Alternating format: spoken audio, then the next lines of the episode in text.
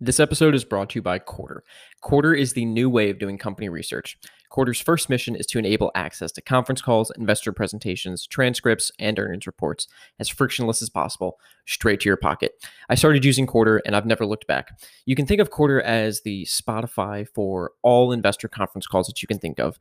You can type in the ticker of whatever company you want, say it's Etsy, and you can get a list of all of their recent earnings calls, and inside the earnings calls, you can listen and click the P D F, and it'll show you investor presentations or prepared remarks that you can read alongside listening. The best part is, is you can choose the speeds. You can have one X, one point two, one point five, which is my favorite, and you can star companies, make them your favorites, and you'll get notifications for new conference calls, and they'll be right at the top of your app. So there's five key points to remember about Quartr. First, it's one hundred percent free. They include companies from twelve markets and plan to add more over the over the coming year. They prioritize requested companies, which you can do in the app, and they have a lot more in store. So check them out on wherever app store you have. It's Q U A R T R. That's Q U A R T R. This episode is brought to you by bullpen careers dot com. Bullpen Careers is the best place to find young talent and the easiest place to find a job. Founded by former podcast guest Edwin Dorsey, the job board connects tomorrow's analysts with today's best companies. Some of the featured companies include Citadel, Citron Research, Point seventy-two, and Bridgewater, to name a few. If you or someone you know wants a job in finance, head on over to bullpen careers dot com today. That's bullpen careers dot com. Today's guest is Robert Mulcahy of... just Twitter. I just found him on Twitter. Uh, thanks to Maj Swadan at GeoInvesting. Uh, Robert's ticker on Twitter is ti- at Tiny Stock Ninja, I believe, or at least that's his name on on on Twitter. We'll have we'll have Rob clear up that for us. But uh, Rob Rob's interesting. He started. He's he's he's doing some good work in the microcap space, and it's an area that you know I love. I'm I'm I'm very fond of. Uh, you can find a lot of interesting names in there. One of my biggest winners is, you know, used to used to be a microcap stock. And this whole conversation is going to be how Rob started out investing, um, how he invests while having a full-time, you know, regular day job, how his investment strategy has evolved over time.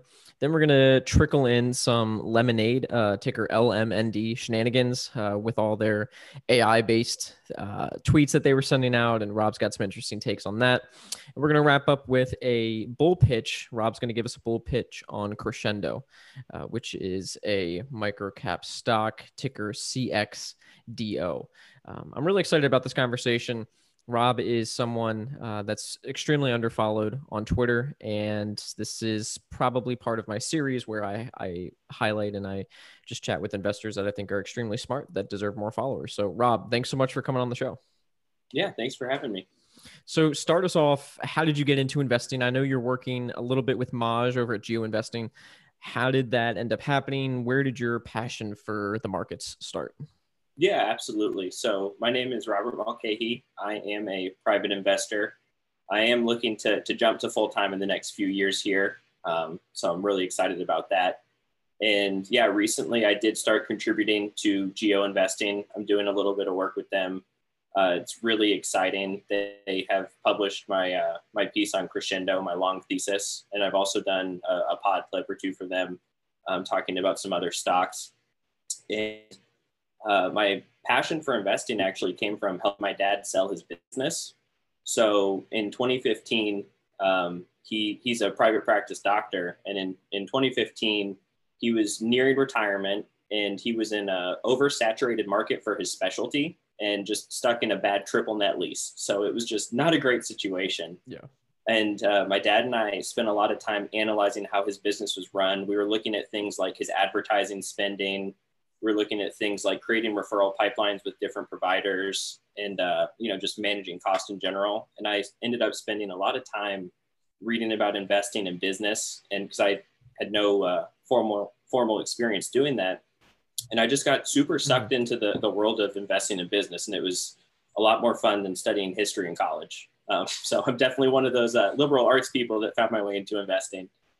And then uh, when the bid, it's funny. Oh, go ahead. Well, I was going to say, it's funny. You're not, you're not the only person that has studied history. I know Matt Sweeney over at Laughing Water Uh, he was a history major, and I believe there's definitely a few more history history nerds out there that studied it in college and are now full-time yeah, investors. I'm telling you, I, I think there's three three types of people that end up being investors. There's the people who studied finance, they're the engineers, and then there's the liberal arts people. Um, yeah, and then when yep. his business sold, I, I got some money from that from the sale of that, and I started investing. Got it. And so now, when you were so you got that initial mm-hmm. chunk of change. What was your philosophy then? How did how did you shape that philosophy early on? And then maybe walk us through some successes and some errors that ended up shifting and evolving that strategy to what it yeah, is today. Yeah, absolutely. Um, so when I started reading about investing and studying, I came across value investing. I'm a value investor at heart. Um, when I learned the concept of buying a, a dollar for fifty cents, my mind just started racing a million miles an hour, just thinking, well, if you buy a dollar and, you know, it converges on fair value, you get, you double your money. And I mean, even with small amount of capital, if you start with a thousand dollars and you double ten times, that's a million dollars. I mean, it doesn't take a genius to figure out that, you know, doubling your money makes capital grow very fast. And uh, that just kind of led me towards microcaps, because the markets and microcaps are just super inefficient. And there's a lot of room for finding mispriced stocks. Um, so that's kind of why I love hunting down there, because there's a lot of value you can add if you just dig and research. Management is accessible. And then I also just think that a lot of the businesses and microcaps are just genuinely interesting. Where do you tend to focus within microcaps? Do you have like a, you know, I guess, I guess we can call it a circle of competence, but where, where do you think that circle of competence lies? Yeah, absolutely. So, I mean, with microcaps, I I had to draw some some arbitrary lines just to begin with, because there's just thousands of them. So you, you have to pick something to, to focus on. Yep. So right now it's, you know, long only, U S only. I like companies that are generally gap profitable, um, because I'm, you know, honestly not smart enough to find the companies that are going to go negative ten cents E P S one year, negative three cents E P S the next, and then flip to positive. So I like to find companies that are, you know, gap profitable. And I also really like to find companies with high insider ownership, mm-hmm. because I found that that typically yields good results. So in terms of industries and types of businesses, is, are you talking, you know, consumers, industrials? Where do you, where do you like to fish mostly? Yeah, absolutely. I, I really like to fish um, in a pretty broad range. I'll pretty much leave healthcare alone, though. That's kind of the one thing I won't touch, which is, you know, kind of funny because, you know, my, my dad is a, a doctor, and that's the business we sold. So I, I could get some experience, but it's just, I don't know if it's bad experiences from that or what, mm-hmm. but I, I really like businesses generally where I can break down unit economics. So that can be anything, whether it's customers or, um, for example, like The Joint Chiropractic is one where, you know, they started as a microcap, and I believe they're a midcap now. They're around a billion dollars. Oh, the ticker is J Y N T. And that's one where you can look and break down, okay, well, if they're doing, you know, six hundred thousand in EBITDA per clinic, and they're going to expand, and they're going to have, you know, seven hundred clinics, it doesn't take a whole lot to figure that out. Um, and that actually was one of my, my big mistakes. Um, and it, it's a, a big lesson I learned with The Joint, which is I, I owned it, and my, my average price was around fourteen dollars a share. I had some buys as low as seven. It's around eighty dollars a share today. And last year when COVID hit, I sold out because I thought, well, I don't want to own a, a clinic that people have to walk into to get chiropractic adjustments. And if I had just waited just a couple weeks to see that the world was going to be fairly normal with masks in terms of that, I could have had a much, much larger winner. Um, so I've definitely learned, and I'm, I'm sure everyone listening to this has learned that, uh, probably my biggest mistake that I always make is selling too early. I mean, Joint went from, I'm looking at the chart, let's call it the low of March, at bottom ticked, say seven sixty-five in March, mm-hmm. and it's now at eighty-three ninety-two. So, you know, that's a that's an eight hundred painful, or nine hundred eighty-eight percent return yep. that you missed out on. That's a bummer. Yeah. But hey, that's the thing is I actually, I keep a, a journal every year. I go through and I keep a journal and I go through all of my old mistakes and I study them. And the reason I do that isn't to, to torture myself, although sometimes it feels like it, Mm-hmm. I do it to understand, okay, why did I sell when I sold? And were my reasons right or wrong? Because that's the thing. So uh, another example I had was Roku. Um, in twenty eighteen, I purchased it at thirty dollars a share, which I'm sure people listening to this are thinking that's me mis- misspeaking. Um, I'm not. I purchased it at thirty dollars a share. And the, the original thesis behind it was, at, at the time, the market cap was around three or four billion. And Roku was in, it, I mean, it was like the classic Peter Lynch stock. I mean, it was in everyone's house. You know, my parents who, who have no interest in investing were using it. You know, friends were using it. It was growing, and it was starting to eat into other businesses like Comcast, which, you know, are, you know, a couple hundred billion market cap, right? right. It, it didn't take a genius to figure out, okay, this is like the classic Peter Lynch stock. The C E O was, I think he came from Netflix. I, I don't really remember, but yeah, he, he had experience in the industry. And it, it went from thirty to forty, and I sold it after a couple months for like a quick, you know, thirty-three percent gain, and thought I was a genius. So do you want to know the return on my other biggest yeah, no, yeah, go for it. So, uh, I mean, you, I mean, if you, if you bought at thirty or around thirty, you bought at pretty much the third month post I P O. So let's call it, you know, let's say you bought at thirty thirteen. That is a gain, potential gain of one thousand four hundred eight percent. So fourteen bagger. Yes. So for anyone listening, if you can take one thing from this podcast, don't sell too early. That's so true. I mean, it's it's it's kind of crazy though, because you know you look at you look at the weekly chart, and it had you know this big spike up a few weeks after I P O, and then you know big drawdown. You know, drew down forty percent. Then you know a few months go by, draws down another sixty-five percent. And it's so easy to look back and say, oh, I wish I would have held. Um, you know, I'm looking at another sixty-seven percent drawdown, but it's it's just. There's there there's an element to this where it's so much harder, and and I've I've I've thought about this just from listening to Shaq and how he described his uh his kind of venture investment in Google, where he literally forgot about it. He was at a hotel, was hearing people hearing the founders talk about Google, and he was like, "Hey, I'll invest." And he invested, and then he forgot about it until he heard something on the news. And there's a part of me that wonders how much of that forgetfulness really plays into this role of just being willing to hold through those sixty, seventy percent drawdowns early on. Yeah, absolutely. I mean, that's, that's the thing. And that's something I, I've really, you know, kind of discovered. And so looking at all of those has, has made me really kind of refine my strategy where I, I end up having, you know, three or four core holdings that I'm comfortable holding pretty much through thick and thin. Okay. And the way I do that is through extensive due diligence. So my, my first big winner is, I'm sure everyone has heard of, and, and, you know, listening to this podcast, is Xpel. And that's, oh, nice. That, you know, one of those, you know, career changing winners, even if you get in, you know, super late. And what happened with that is, you know, studying all of my other mistakes, I realized, okay, where was I lacking conviction, right?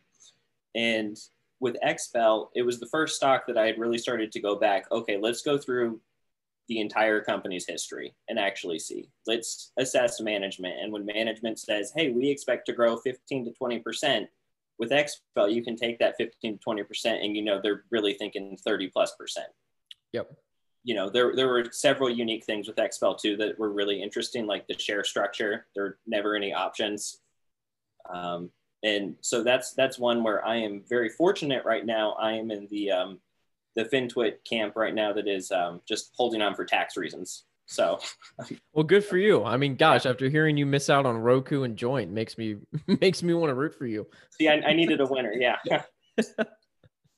So when you when you examine, you mentioned that you keep a log of kind of reasons why you sold. Going back and reviewing, let's say, your average reason why you sold, what were they? Was it just, hey, I wanted to book some profits?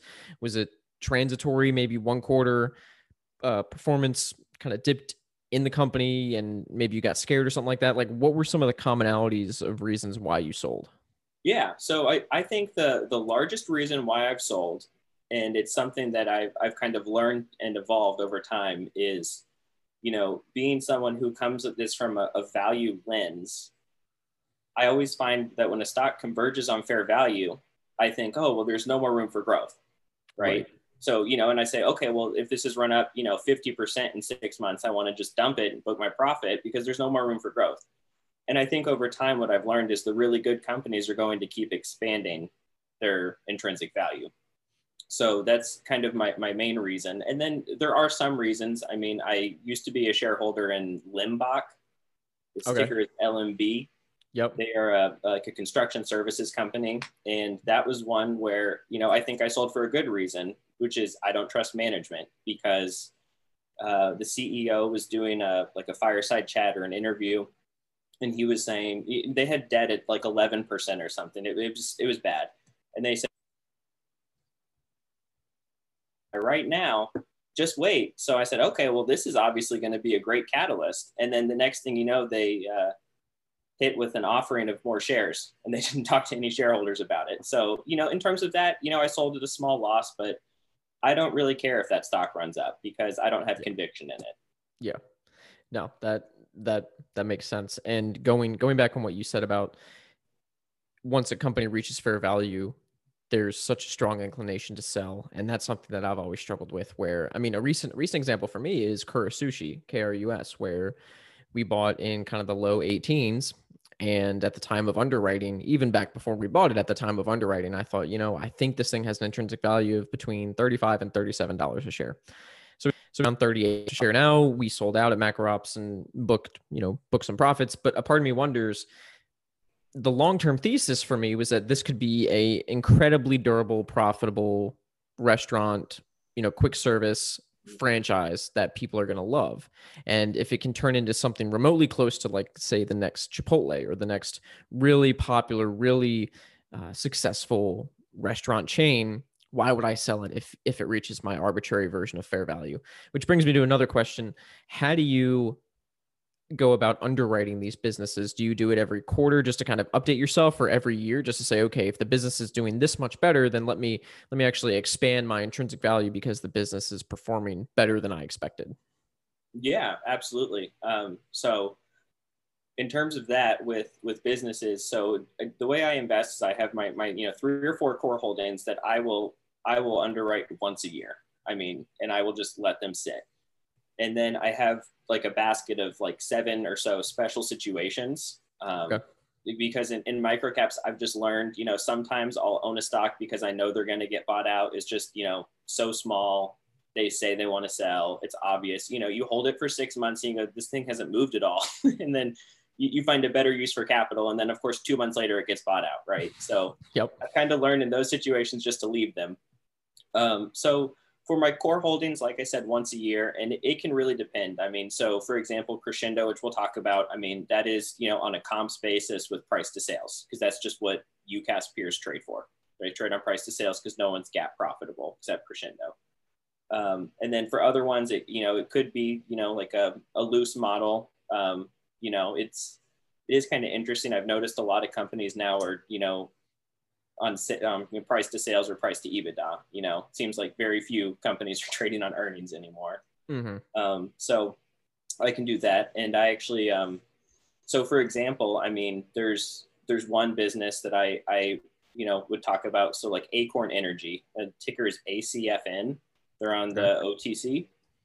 Um, that's like a really interesting idea of, okay, it's a super simple business to underwrite that, you know, I could update, you know, once a quarter when earnings come out. So they make, um, they do remote monitoring of power generators and gas pipelines through a company oh. called OmniMetrics that they, they own ninety-nine percent of. And then this, the original founder owns the other one percent. It's like a twenty million dollars market cap, and they do six million dollars in sales. It's growing every quarter. It's growing twenty to thirty percent a year. And the, the C E O is like this super nice guy who's a, a value investor. Um, he owns twenty percent of the company. And he said, hey, I mean, these businesses sell for three to five times revenue. So, you know, th- businesses like that, they don't take much to update. You know, mm-hmm. when earnings come out and they earn seven million dollars and, you know, for three to five times revenue, you know, there's your fair value. Um, so, and then, I, and uh, just as a, a funny story with Acorn. So, the C E O is, he's a super nice guy. He's in his sixties. And um, one question I always like to try to ask management is, you know, hey, if, you know, if you own so much of the stock and you're going to sell the business, why do you want to, you know, keep going? Um, because in Acorn's case, he says that after they sell, they want to keep the, the shell of the business of Acorn because they have seventy million dollars in N O Ls and he wants to go for another round. Mm-hmm. Um, and I said, well, why do you want to keep going? I mean, if you're going to sell this business, you're going to, you know, have a nice payday here. And he actually responded to uh, an email that I sent him at eleven thirty at night on a Saturday. And he said, oh, I have like six kids and twenty grandkids. My wife tells me I have to work until I'm eighty-five. That's a good answer. Yeah. So it's super nice guy. But I mean, you know, businesses like that, most of them I'll just update like once a quarter. And I, I've learned to trust myself with that, you know, because especially with micro caps, I mean, you can have days where things are trading down ten percent in a day. And it's just because, you know, a shareholder wants out and they're just dumping, or um, someone placed a market order instead of a limit order, you know, yep. They got fleeced. When it comes to portfolio construction, you mentioned you've got about three to four core holdings. And then I think you said somewhere between seven or so special mm-hmm. situations. What percentages are you, are you divvying those out? I, I assume the core holdings are probably something larger, maybe between eight and ten percent. And then your special situations are, you know, one to three, one to four. Am I, you know, how off, how off am I on that? Um, so I'm very concentrated. So I, I don't, I'm not interested in a core holding unless I'm willing to put twenty percent at cost in it. Well, there so, you go. I know that freaks some people out, but you know, there are some, there's some, you know, microcap investors that ride with one to two stocks. So, it, you know, it all depends on what's risky. Now, like I've said, though, for me, that those are companies that I'm, you know, going back and looking. I mean, so for Crexendo, I've gone back fifty years on Steve Mihaylo, the C E O. So I have a lot of conviction with that. Mm-hmm. I'm not going to do that with something like, like Acorn Energy, for example, which I, I also own, but mm-hmm. so I, the three to four core, core holdings, we're looking at, you know, twenty percent at cost. And then the special situations is going to be the rest. And that's just, those are opportunistic. Got it. I I like that uh, conviction. The only, the only person that's had stronger conviction on this podcast was Will Thrower. And his entire portfolio is made up of Advanced Nanotech Limited, which is a mineral sunscreen company out of Australia. It's just got one position, one hundred percent of his portfolio. It's yeah, amazing. See, that, yeah, may, maybe maybe when I'm back on later, I'll, you know, come at you with, yeah, I own two stocks or something. Who knows? Who knows? I mean, hey, if it was Xpel and Joint, then just own two stocks and call it a day. Right. See, is that risky? Not really, you know, but the way they execute. Yeah. Hindsight's never risky though. That's the beautiful part. Yeah, that's, well, and that's the thing too, is, is I, I've really learned with investing, you have to be comfortable with, you know, you can have a really great process and a bad outcome. I mean, and you just kind of have to live with that. Yeah. And that's, and just, just even kind of flipping that on its head too, you can have a bad process and a great outcome. And that's probably more dangerous than anything, because you don't know if if what if the profits that you received were from something that you should repeat or something that was that was robust. Um, you know, I I I always ask myself that when I'm looking at short-term share gains in any new names or any new research that I do. It's, you know, I have to I have to learn to detach, like, just because the stock went up after I wrote about it or after I bought, that doesn't mean that I'm right. Just as if a stock goes down after I bought or after I researched doesn't mean I'm wrong. There's, there's, it's, it's just so important to kind of detach yourself from the short-term price. Yeah, absolutely. I mean, that's, that's totally true. And that's, that's the thing that I find a lot of people in investing really struggle with is, you know, when they're, when they're up fifty percent in three months, they're a genius. Um, whether their process was good or bad, but, you know, when they have a ten percent, you know, down day on the e-liquid stock, they, you know, freak out and wonder what's going on. And you have to, you know, trust what you're doing. And that's always been my, my rub on, on, on Twitter and kind of the FinTwit community. And I don't know if you've noticed this as well, but it seems that people use short-term share price gains to kind of, you know, trot, trot the bases, saying, you know, how well, how well they pitch the stock. And then as soon as that stock does poorly over the course of, you know, a few days or a few weeks, they are also the quickest people to shout how long-term mindset matters. And I just don't think you can have it both ways. You can't celebrate short-term gains thinking you're a genius, and then you also can't hide behind the long-term nature of your investments. And I guess I guess what I'm trying to say is, like, you can't take credit for the gains without also um, doing the exact same thing for when a stock goes down. You just have to be consistent. Yeah, absolutely. I completely agree with that. One thing I want to discuss that's going to be interesting is the Lemonade shenanigans that happened on Twitter. So for those that aren't aware, um, you know, maybe Rob, you can give them a better, better background than what I'm going to do. But I think at one point, Lemonade released a Twitter thread. Someone at Lemonade, ticker L M N D, released a Twitter thread saying roughly that they use A I and kind of speech recognition to determine if someone, I guess, is being truthful or not about the claim, the, the auto insurance claim that they're filing or something, something along those lines. Again, correct me if I'm wrong. You said in our discussions earlier that you used to work in insurance. So walk us through maybe from an insurance person's standpoint, how interesting, from a politically correct term, how, how, how interesting that thread was. Yeah. Um, so before I before I say this, um, I do not own Lemonade. Um, however, I know Lemonade has a very passionate shareholder base. Um, and if anyone actually explained what I'm about to lay out, please reach out to me. Um, please go ahead. Um, as long as you're not just regurgitating what Lemonade's. So Lemonade released a thread A I to um, determine approval or denial of claims. So it's based on things like verbal cues. And then, um, I mean, it, I know in, in, you know, prepping for this, you said, okay, is that a, you know, a ludicrous claim or not? Well, it is, because Lemonade themselves later redacted and clarified their own claim. So it, it, in that case, I think it was kind of a ludicrous claim. Now, the thing about Lemonade that I think gets lost on a lot of its its fans and its shareholders is they are trying to revolutionize insurance through, you know, A I and stuff. So, I mean, for example, they're like just starting at a very high level with Lemonade. Their entire marketing pitch through commercials is, you know, Lemonade's not like a normal insurance company. You just pay us a small monthly premium and then we take the rest and cover your stuff. We're not like a normal insurance company. Now, I mean, correct me if I'm wrong, Brandon, but is that not exactly how insurance works at a high level? It's a, it sounds like an insurance company, but I will say before before you go, I I did use Lemonade for my pet insurance when I got my dog.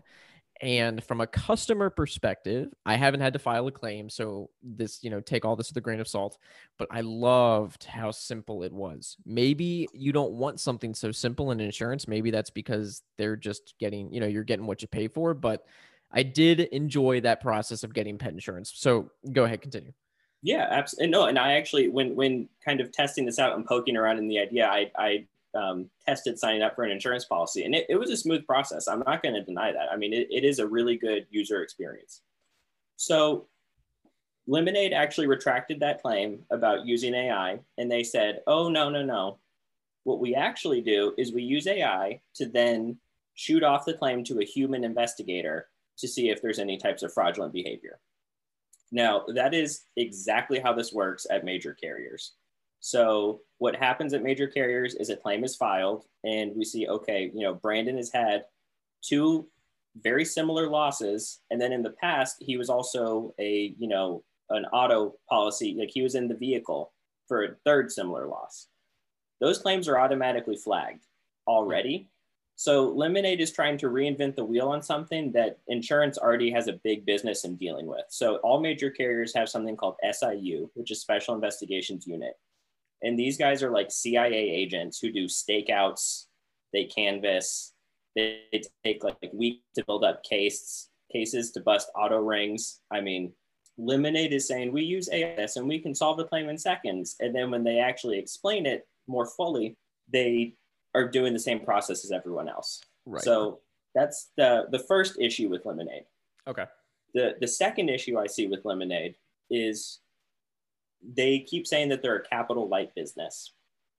And insurance is a super capital intensive business. I mean, literally at the heart of it, they're paying you for your losses. I mean, that's they're just giving you capital. I mean, you yeah. can't be a capital light insurance business.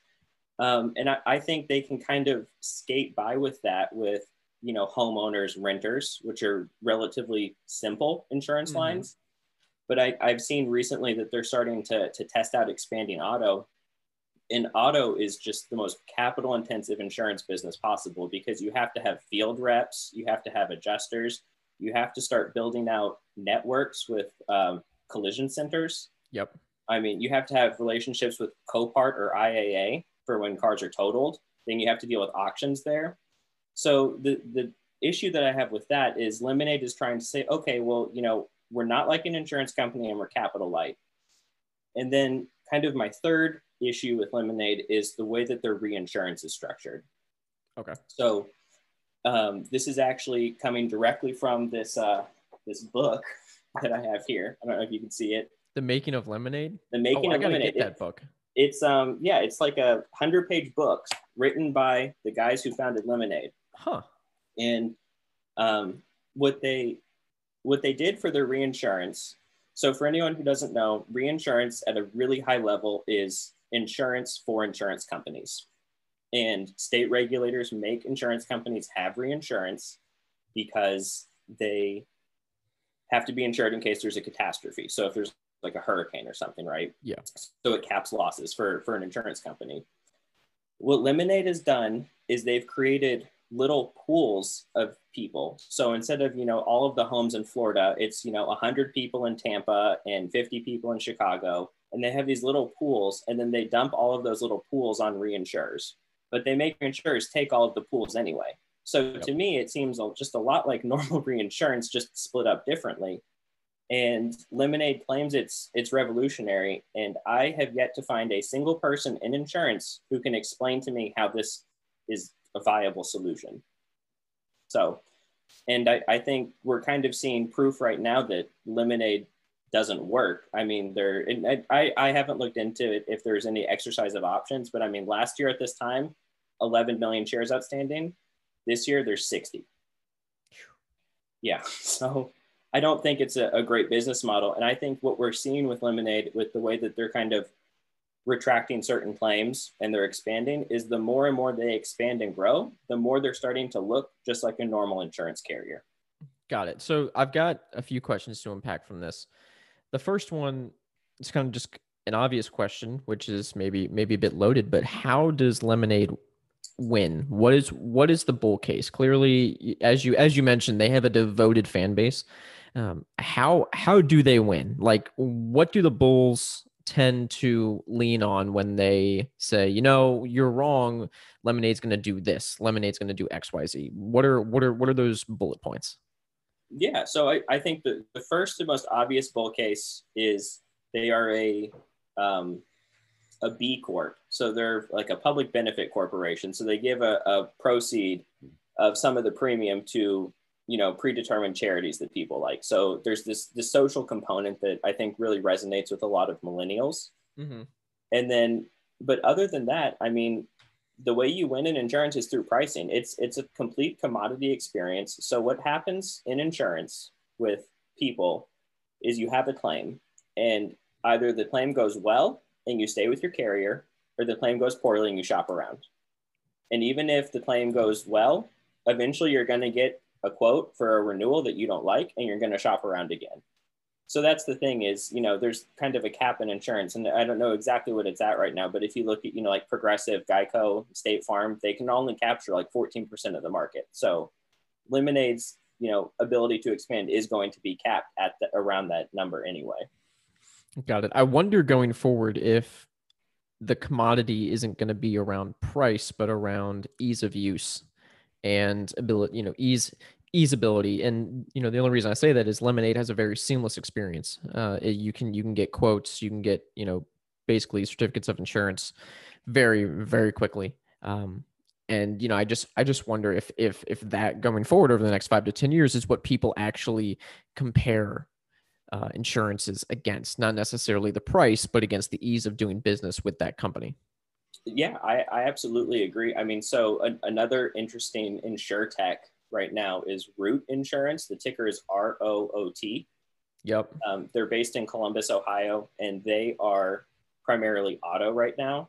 Yeah. And so what's interesting about them is they use telematics from your phone in order to price your auto policies. And their whole, their whole, you know, elevator pitch is they're using telematics to assess your driving behavior. And all you have to do is just take your phone in the car with you, and then they can give you a quote, and they kind of weed out the bad drivers and keep the good. But the good drivers get a better quote. Now, I think the thing about Root that's really interesting that, you know, Lemonade would also have too, is that Root is really open about that their, their code is new. So these old insurance carriers, and I used to be at a major carrier, have ancient code. I mean, it's I, I it's probably COBOL. Um, it's it's bad. Mm-hmm. So they, they don't have the ability to update things. So for example, um, like Progressive with their snapshot, they also use telematics to help price data, but the telematics is just one extra data point on top of the already traditional underwriting model of you know, age, income, you know. So Root is just using driving behavior. Now, the downside of that is it takes two weeks to get a, to get a quote from Root, which I think, you know, in the, the world of instant gratification isn't great, but the upside is you can get a really good quote. Now, in terms of what you're saying, I see Root as having an interesting, you know, value pitch too, which is if you want to um, go back to them, they can cancel your current insurance policy so you don't have to call, you know, Geico and cancel. They'll do that for you, and then they'll reinstate your policy. And you can do that through a couple taps in their app. So that's another insurance company that I think is maybe more likely to disrupt than Lemonade. And the reason I think that is because they're starting with auto, which is kind of a, a harder insurance market than something yeah. like renters. Yeah. I know Edwin Dorsey at Stock Jabber on Twitter absolutely ripped Root a new one on his Bear Cave newsletter. And uh, yeah. it's, I mean, there's something to be said. I know there's a lot of sketch, I mean, not sketchy, but just a lot of not great things going on with this company. And it's down sixty percent from I P O, which yeah. in twenty twenty-one, to be an I P O and down sixty percent, it, you have to, that's almost a skill at that point. It it, it takes a special company to be down this yeah. year. Yeah. Yeah. So One one question I have, there's a lot of money, a lot of fintech money pouring into insurance. And from your background working in insurance, what is it going to take for a company to have a legitimate shot at disrupting insurance in a in a durable, long-term way where Lemonade has its structural issues? Is every new fintech insurance company going to go through the same hurdles, or is there, you know, I guess call it a secret sauce where if a company does X, Y, Z, then they're going to have the best shot at disrupting this huge industry? Yeah. I mean, I think the, the thing about insurance is I think the longer a company is going to be in insurance, the, and, you know, be successful and actually, you know, profitable and not just dilute you like crazy, the more and more they're going to just start looking like the other major carriers. And a lot of that is due to regulation, because insurance companies are heavily regulated based on, you know, having reinsurance. They're heavily regulated based on, I mean, like a script on even what you can say if a vehicle is a total loss based on what state you're in. I mean, yep. these things are regulated like crazy. And the reason for that is you have to make sure customers are taken care of and provided for. And I, I will say, I think something like a, a really fine point on insurance that gets lost on a lot of people is the the edge with combined ratio has to come from somewhere. So mm-hmm. combined ratio, if you, um, you know, charge one hundred dollars for a policy and all of your expenses running the company are ninety dollars, the company keeps ten percent, that's a combined ratio of ninety. Um, and usually in insurance, the, the mantra is the lower, the better for anyone yep. who doesn't it's know. It's like golf, basically. Yeah, yeah, it's like golf. Yeah, you want a lower combined ratio. But the thing is, the the edge in that combined ratio has to come from somewhere. So just using like two major carriers as an example. So at State Farm, generally speaking, the premiums are higher. And when the premiums are higher at State Farm, what do you get? Well, when you have an accident and your house floods, State Farm is going to take care of you and put you in a four-star hotel, and you're going to have a great time. And you're going to love State Farm and be with them forever. Now, if you're at a company like Progressive and the rates are a lot lower, when you have a total loss, they get really nitpicky with the, the conditioning on your vehicle, and they, they deduct for certain things that, you know, State Farm never would. Now, both are offering value to the customer because you're either being taken care of in your time of need, or you're getting a good rate on, you know, pretty good insurance. But the thing is, I think as these companies mature, they all kind of gravitate towards the middle of just being, you know, a fairly standard carrier and fairly standard option. So I think in terms of disrupting in insurance, It's really going to be who can provide the best service at the lowest cost and have the best claims experience, because the claims experience is really the, you know, what determines the people who succeed in insurance and the people who don't. Yeah. And I guess the claims experience too is really the only point at which customers truly engage with the insurance company. So if you can't nail that experience, mm-hmm. then there's something wrong. And I think, I think that was also one of the, one of the uh, detractors from Root, where when customers had to engage with Root for claims, it was always a terrible experience. Um, and I'm just, I'm just looking at, you know, two, two insurance companies here, Allstate and Progressive, and Allstate's at five times earnings and Progressive is at eight times earnings. Mm-hmm. Um, you know, a lot of that, I guess, is from COVID and people staying inside, not as many accidents, but it still, you know, makes you wonder, like, why, why go with Lemonade or one of these other, you know, um, off the, off the block, new, new off the block insurance companies when these stalwarts are trading at pretty attractive prices? Yeah, absolutely. And, and that's the thing is, is they all kind of end up trading as, as, you know, value stocks. Yep. Um, and, And it is kind of interesting if you look at, you know, Lemonade, and it's trading like a, a hyper growth stock. I mean, but you know, I think they also, I mean, in the most recent quarter, I think it was something like twenty-six million in revenue and a loss of forty-nine million. So not, not really attractive to, to a lot of investors. You got to make it up in volume is what they say. Yeah, absolutely. All right, let's move on to Crexendo, which is, you know, one of one of the reasons that we kind of wanted to wanted to have this podcast. So from a thirty thousand foot view, what is Crexendo? What's the bull thesis, and kind of why should people even care about this company? Yeah, absolutely. So Crexendo is one of my largest holdings. Um, I really like this stock a lot. So from a thirty thousand foot view, if I had to give an elevator pitch on Crexendo, Um, the C E O of Crexendo is a man named Steve Mihaylo. And from nineteen sixty-nine to two thousand seven, he ran a company called Intertel, which was also in the telecom industry. And Mihaylo took it from zero dollars in revenue to five hundred million dollars in revenue. And he was doing it primarily doing two things. He, one, he had a disciplined acquisition strategy. And two, he had this fanatical focus on the customer. Where did he end up? So zero to five hundred million. In two thousand seven, he sold Intertel to Mitel for seven hundred thirty million dollars. So if I had to give an elevator pitch, today Crexendo is more or less the same management team using the exact same playbook in the same industry. So that's what really got me interested in this company. Okay, so what so, do they do? Yeah, absolutely. So Crexendo is a company in the UCaaS space. So UCaaS is Unified Communications as a Service. Um, there's basically three primary ways that we use UCaaS today. So there's there's collaboration, which is like Zoom and Teams. And then there are fully integrated solutions like Crexendo, RingCentral, eight by eight. So this is like your business communications. So Crexendo provides Um, full UCaaS solutions to small and medium businesses. They do it with about ninety percent recurring revenue that's growing mid-teens to mid-twenties annually, and about ten percent hardware hardware sales.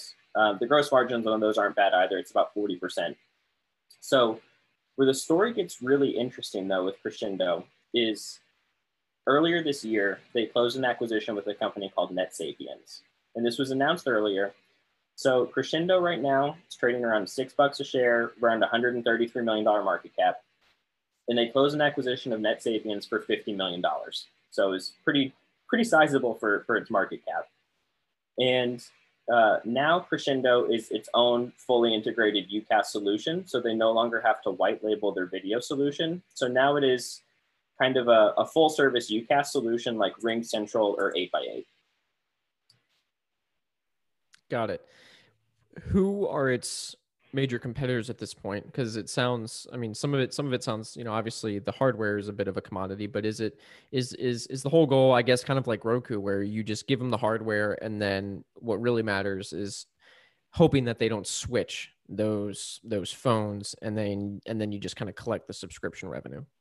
Yeah. So So Crexendo's major competitors now, I mean, if you ask them, they view their comp group as uh, Vonage, RingCentral, and eight by eight. And those are like the, the full-service business communications platforms where you have RingCentral and your entire business can run on RingCentral. You can have your phone system linked to it. You have your internal chat. You have your video conferencing. Right. Um, sorry, what was the second part of that? Uh, the second question was just in terms of in terms of their strategy. It seems like the the whole idea is to give, you know, sell them the hardware, but then just hope that they retain and don't switch their, you know, uh, I guess I guess communications and collect the subscription revenue over time. Yeah. So in terms of that, Crexendo is is kind of uniquely positioned. Um, so in terms of the exact same playbook, uh, Mihaylo and, and Crexendo have competitors, or sorry, they have customers on long-term contracts. So their backlog is twenty-eight and a half million. Um, pro forma, the new combined Crexendo NetSapiens had about twenty-eight million in revenue last year. So their backlog is massive and it's growing every year. And whereas other companies like, um, RingCentral and eight by eight have customers on either month to month, and I believe it's either Vonage or, or um, eight by eight use annual contracts. So the, the whole value pitch that a lot of these companies use, all the UCaaS integrated companies, is they can save a lot of money by switching to a UCaaS solution. And kind of the benefit for that for, for businesses is as a business grows and expands, they only have to add an additional seat. I mean, you know, it's an extra twenty bucks a month for a new employee, right? Yep. Versus with the, the traditional, you know, like black Mitel desk phones, you have to have someone from I T come in and install phones. You have to deal with network maintenance. So Crexendo's whole value pitch is that they can save money. And that's kind of what, what I view as one of the actual main risks to this entire um, investment, not only in Crexendo, but in any UCaaS company, is the uh, the total addressable market for UCaaS is massive and it's growing, but a lot of these companies have a, a hard time kind of penetrating the market, and it's not from each other with with competitors like RingCentral and eight by eight, it's actually from the traditional premise-based phone system. Hmm. And the kind of the reason for that is those those black desk phones are pretty resilient. I mean, I don't know, you know, if, if anyone listening has uh, ever seen one, but it's like, well, when's the last time someone from I T came in and actually updated this, right? Yeah, probably never. So it's uh, right now the the total addressable market is about twenty-four billion dollars for UCaaS solutions, and it's growing double digits annually. But depending on where you're getting your estimates from, cloud-based solutions like Crexendo or RingCentral are only about thirty percent penetrated. So like seventy percent okay. of the market is still using these black desk phones. Um, And I mean, COVID was kind of a nice tailwind to this industry, because when COVID came, you couldn't just take that phone home with you. You had to mm-hmm. switch over to something like UCaaS. Yeah. But that's kind of what I'm viewing as the main risk, is actually not from competitors, but from the, the way communications used to be with those I T line phones. I mean, it looks like such a super capital light business. It's grown revenue from, call it eight million in twenty fifteen to seventeen million uh, last twelve months. And it's expanded gross margins from fifty-four percent almost to seventy percent now, which is pretty, mm-hmm. pretty uh, nutty. And then it looks like it just turned profitable in twenty nineteen. Um, so a question I have for you, when did you find this idea? Because I know when we, when going way back to the beginning of the conversation, you said you like to look for companies that are gap profitable. Um, but it looks like this company just turned that last year. So did you just find it last year, or was this kind of maybe an exception to your rule? Yeah, that, that's a great question. Um, so, and, and to, to give you one more point, actually, is yep. so it, it, in twenty fifteen, it was about eight million. When Steve Mihaylo switched this, this old company called iMergent to Crexendo, and they started doing communications, their first year selling communications equipment was twenty eleven, and it was one hundred ten thousand in revenue. So from twenty eleven to twenty twenty, went from one hundred ten thousand to sixteen point four million last year. So the, the C A G R on that is nuts. It's not bad. Um, In terms of that, I found this idea through screens. I mean, I'm sure everyone has a lot of, you know, different ways to do it. Um, you know, I like to do screens. I like talking to people on, on Twitter. Sometimes people will just be super passionate and just lay out the bull case for you for a stock and why yep. it's mispriced, which is great. Nothing like commitment bias to find ideas. um, but in terms of this, I, I did find this idea fairly recently, around like December or so last okay. year in twenty twenty.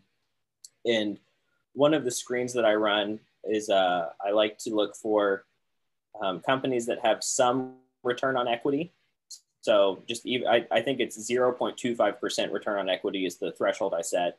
Market cap less than two hundred million, and then okay. insider ownership above thirty percent. And just those three metrics. High.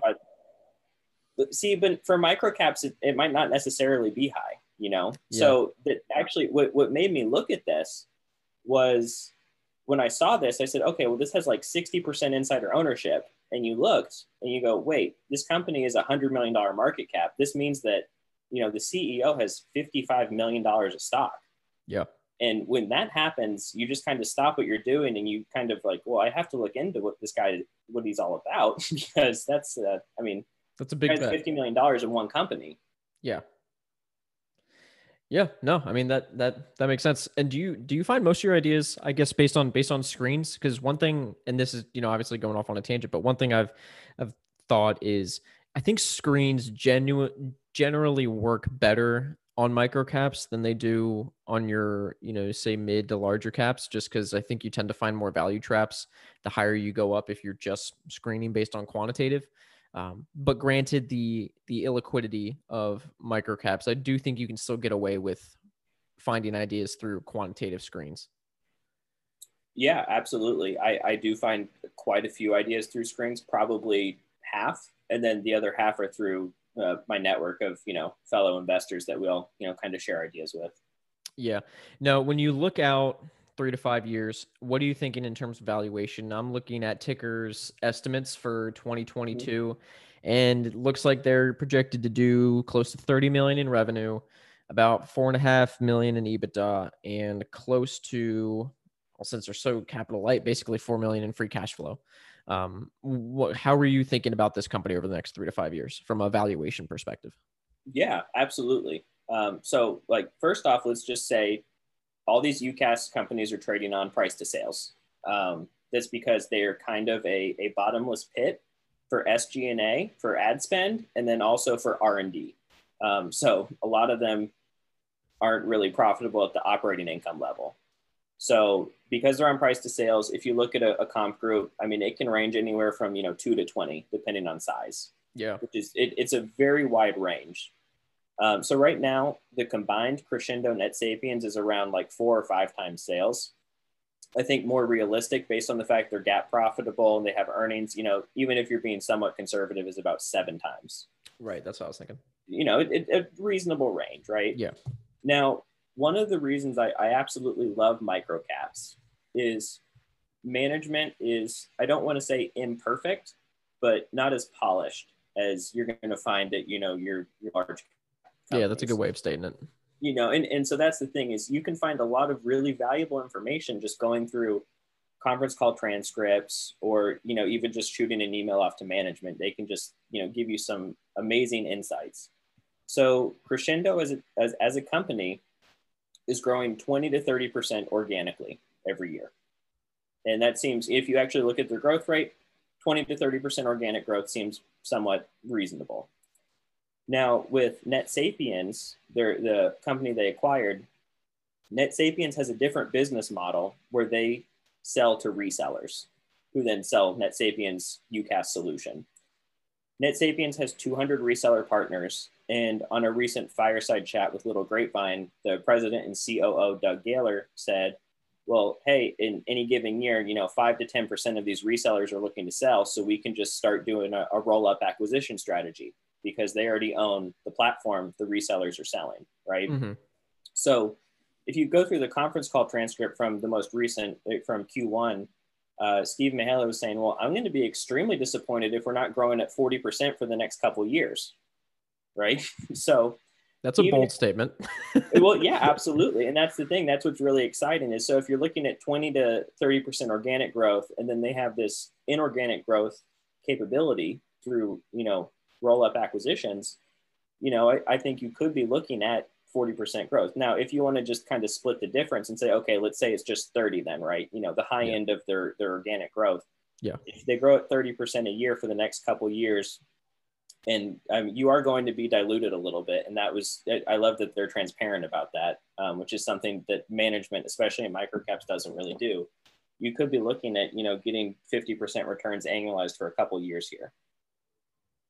Yeah, that'll meet that'll meet a lot of people's thresholds.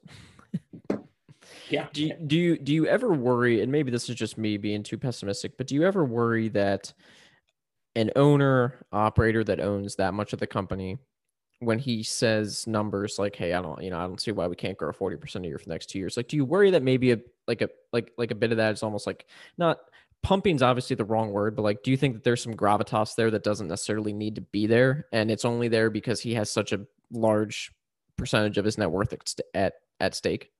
Yeah, I mean, that is a good question. So with it, with a normal microcap, absolutely. I'm terrified of that because I'm thinking, okay, if you're going to grow forty percent a year, you're just going to dilute me to hell.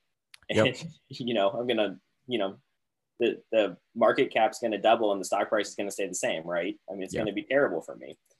With Steve Mihaylo in particular and, you know, a, a, their company, I'm not particularly worried about that because they're very transparent about being shareholder friendly. And it's actually something they're gradually doing is they're, they are trying to slowly dilute Mihaylo down from his, you know, fifty-five percent owner uh, ownership. A few years ago, it was like seventy percent. And I mean, he's in his seventies.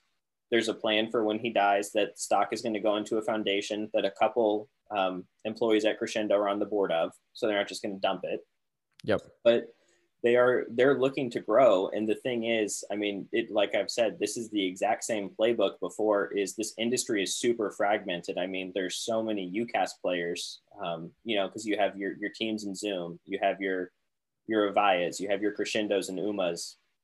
So the, one of the ways to grow is through acquisitions. And in, in a lot of cases, I would be kind of worried about it, but with NetSapiens, they showed a really intelligent acquisition because they, so they paid fifty million for the business, ten million was in cash. And of that ten million, two million was for NetSapiens to clean up their debt. And then there's forty million in stock. So, I mean, it already sounds like crazy dilution, but only three million is dilutive today. The rest is in options that are going to invest over time. So even in dilution, it's, it's kind of moderated and it, it's not terrible. I mean, And my my biggest risk in my mind with Crexendo is that I, sometimes I worry that they're they're playing a game that others in the industry don't care about. So hmm. Crexendo is is you know very transparent about being gap profitable. They they love that they're gap profitable because you know a lot of them are big owners of the stock. They care about running a profitable company, but in this day and age, I mean, if you look at all these other companies, none of them, none of them are profitable because they, you know, if you go down the income statement, you know, after S G and A and R and D, they're, you know, they're already in the red. Yeah. And sometimes I, I, I, I guess I, I wonder, um, I, I think the biggest risk is that, you know, Crexendo might be playing a game in terms of gap profitability that no one else in the industry is playing. And because of that, they could lose out on expanding market share and maybe going from small and medium businesses, maybe scaling up to larger businesses where they can win a lot of clients. Right. Because I guess the bet that those other companies are making that aren't gap profitable is we're going to, we're going to burn now, acquire a bunch of customers because we believe in the revenue retention of our, of our model. And so if we can get enough right now, when, when, when liquidity is high, when we've got access to the markets, that's going to matter more because in the long term, we'll have a broader base of customers generating higher revenue retention, um, you know, g- high margin subscription revenue. Whereas Crexendo at this point, I guess you, what you're saying is you're, you're wondering if them focusing on gap profitability is actually hampering their growth potential. Yeah, absolutely. That is what I'm saying, because I, I just, I think in, in the market, you kind of have to assess what is, you know, working and selling. And I mean, don't, don't get me wrong. I mean, Crexendo has gone from one hundred ten thousand dollars in sales to sixteen point four million last year. And if you look at their acquisition of NetSapiens pro forma, it's twenty-eight million. So, so I mean, they are growing their top line rapidly. So I, I don't want to be asking too much of them. I just, I, I think that with the, in the way that they've run it, they might be fixating on a, a metric that is maybe important for, for value guys, but it's not going to be what gets them that, you know, crazy twenty times sales multiple in the market. Right. And it, I think, I think it touches at a, at a more important point in that screening again for pure gap profitability, you tend to sometimes miss these incredible ideas because GAAP profitability, while great on the surface, there are incredible businesses out there. You know, Amazon, I, you know, I hate, I hate to use Amazon as an example, but you know, they weren't really GAAP profitable for a long time um, because they were continually reinvesting back into their business.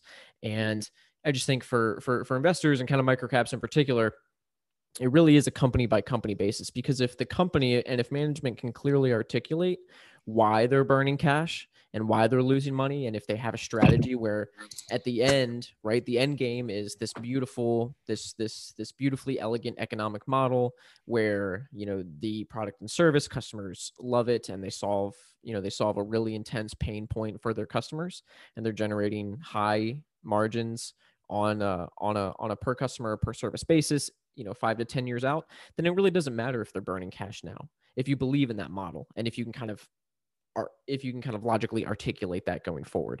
Um, just speaking, speaking for myself, really, I used to, I used to just focus purely on GAAP profitability until I realized, hey, there are companies out there that are using public markets to fund their growth strategies that aren't going to look good today, but will look good if they're successful in three to five years. Yeah. I, I actually think it was Bill Miller, um, who owned Amazon for a long time. And I think he was the one on like a podcast where he said, well, hey, if you actually remove their R and D expense, this business is just gushing cash, mm-hmm. you know? And, and I would say Amazon's R and D expense, I mean, it brought you Amazon Prime, you know, like Amazon yep. Prime Video. I mean, it's their R and D expense was very useful. Yeah. So it, that's something I've definitely learned. Yeah. And then, I mean, hey, if, if you know any companies that are GAAP profitable but had, you know, legitimate one-time expenses, let me know.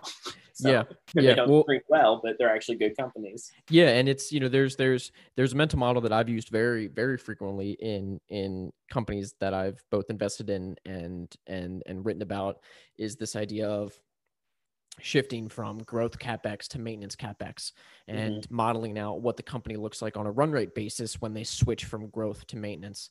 And you really can get a powerful business if you take, um, you know, say like a hotel chain or a franchise or any sort of store that has plans to build out these stores.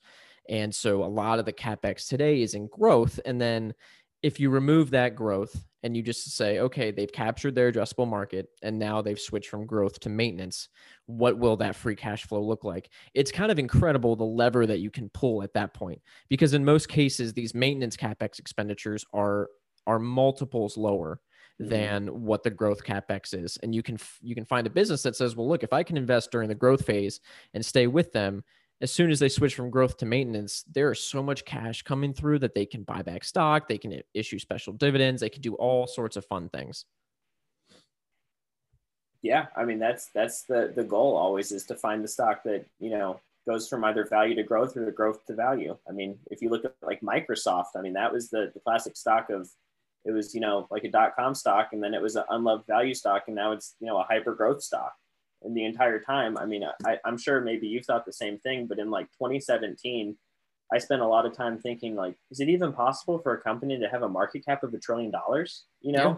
And now it's yeah. like a joke, because I was sitting there going, well, you know, there's all these companies that might be good, but it's just not possible. And I was, I was thinking of this, I think it was Monish Pabrai who had um like a, a story about, you know, if you look in nature, the large animal you're going to find on land is like an elephant, because, you know, you're the, you know, nature can't support anything larger than an elephant, but I guess we're seeing that it can in terms of these, you know, trillion dollar valuations on companies. Yeah. And it's funny because I think, I forget who it was. I know it, uh, I know David Perel of, um, you know, he is the writing guy on, on, on, on Twitter and all that. And he had a tweet once about cities and how you, if you, if you think about companies as cities, companies that grow or companies that have city-like uh, qualities, they actually get stronger as they grow. So, you know, you have a city, you've got, you know, kind of this local ecosystem, and as more people populate it and expand, it actually increases the strength of that city. And you get this nice flywheel effect going with, with how durable that city becomes. And um, just, just, just kind of thinking like that. And, and that's, that's helped me shift my mind to trying to wrap my head around how big companies can actually get, and trying not to not to pigeonhole myself. But you mentioned, you know, the first one trillion dollar company. It's it's funny now because you can take a billion dollar market cap company, and that's now a small cap. Like that is a small cap stock now. When you've got one trillion dollars market caps, one billion, which is, which is awesome. Because I love the one billion dollars market cap range. Um, it's just so funny how that is now a small, you know, a small cap. And I mean, ten, ten million dollars now for, uh, for, for a stock's market cap. I mean, that's, that's gotta be less than nano. I, I, I guess at this point, like, like an atom cap or a quark cap. Like, I don't, I don't even know what you call that. Yeah. And you know, it's funny. Uh, I'm sure, you know, cause I know you like microcaps, is the longer you invest in microcaps, you, you know, you start to like, look at stocks. And, you know, when you start out with microcaps, you're like, I don't know, three hundred million, that seems risky. And, you know, the longer you invest, three hundred million, you're like, well, everyone already, everyone's already found it. Like, yeah. there's no, there's no upside in this anymore. And that's just yep. not true. Yep. I mean, so, I mean, some of my, my purchases on Xpel, they were as high as like four hundred million dollars market cap. Yep. You know, so, and that was totally, you know, great. Oh yeah. No, I love the, I love the, you know, the five hundred to one billion dollars market cap, which now with a trillion dollars, that's a, maybe you can make the case that that's a micro cap, but, um, you know, looking, looking ahead, looking beyond Crexendo, I know that, you know, it's one of your core, one of your core holdings. What other ideas are on your radar right now, or stuff that's in your research box waiting, waiting to, uh, you know, maybe enter the portfolio, or maybe, you know, getting, getting a strong consideration for some of your money? Yeah. Um, so w- one stock that I, I really like, um, that I'm, I'm trying to build a position in right now, which I guess I'm, you know, violating one of the laws talking about a stock I'm building a position in, is, uh, First Time Design Limited. The ticker is F T D L. F T D L? So, F T D L, yeah. Okay. So First Time Design Limited, um, they make clocks, bar carts, um, just like um, like decorative stuff in your house. Okay. And it, it seems like, you know, why, why the hell would you be interested in this company, right? So it's super illiquid. I mean, the the average daily volume is like nine hundred shares, but for the past few weeks, it's been like three hundred or less every day. Um, it's been, it's been brutal. Um, but what's really interesting about it is it is kind of a, like a special situation turnaround, where the C E O, Chris Baring, came in about ten years ago. When he came in, this company was a mess. It was just the classic microcap. They were like a clock maker. They were a doll maker. You know, they had a financial services business. It was just the classic, you know, conglomerate microcap that was going nowhere. Yeah. Didn't know so what to they, do. So they just started doing a bunch of different stuff. Right. You know, and, and, you know, it's just not a good situation. And over time, they got rid of all those businesses, and they just focus on, you know, designing beautiful home accessories that are, you know, functional. Uh, an investor named Andrew Bass got involved, and between Chris Baring and Andrew Bass, they owned, I don't know, like ten percent of the stock, but they've grown sales every year rapidly. And the business is finally starting to get at the point where they have some nice operating leverage, where they're they're able to grow. More and more is dropping to the bottom line. And, you know, when, when he came in, the business, they had one international distributor. Now they have like seven. They're able to expand product lines. They're going to look at launching internationally. Um, they've hinted at doing an uplist, so there might be some more liquidity in the stock, which is really nice. Yeah. And they, I, I think the thing about them is they, they seem to be a really intelligent pair together, because Andrew Bass is teaching the C E O, Chris Baring, how to communicate to investors what matters.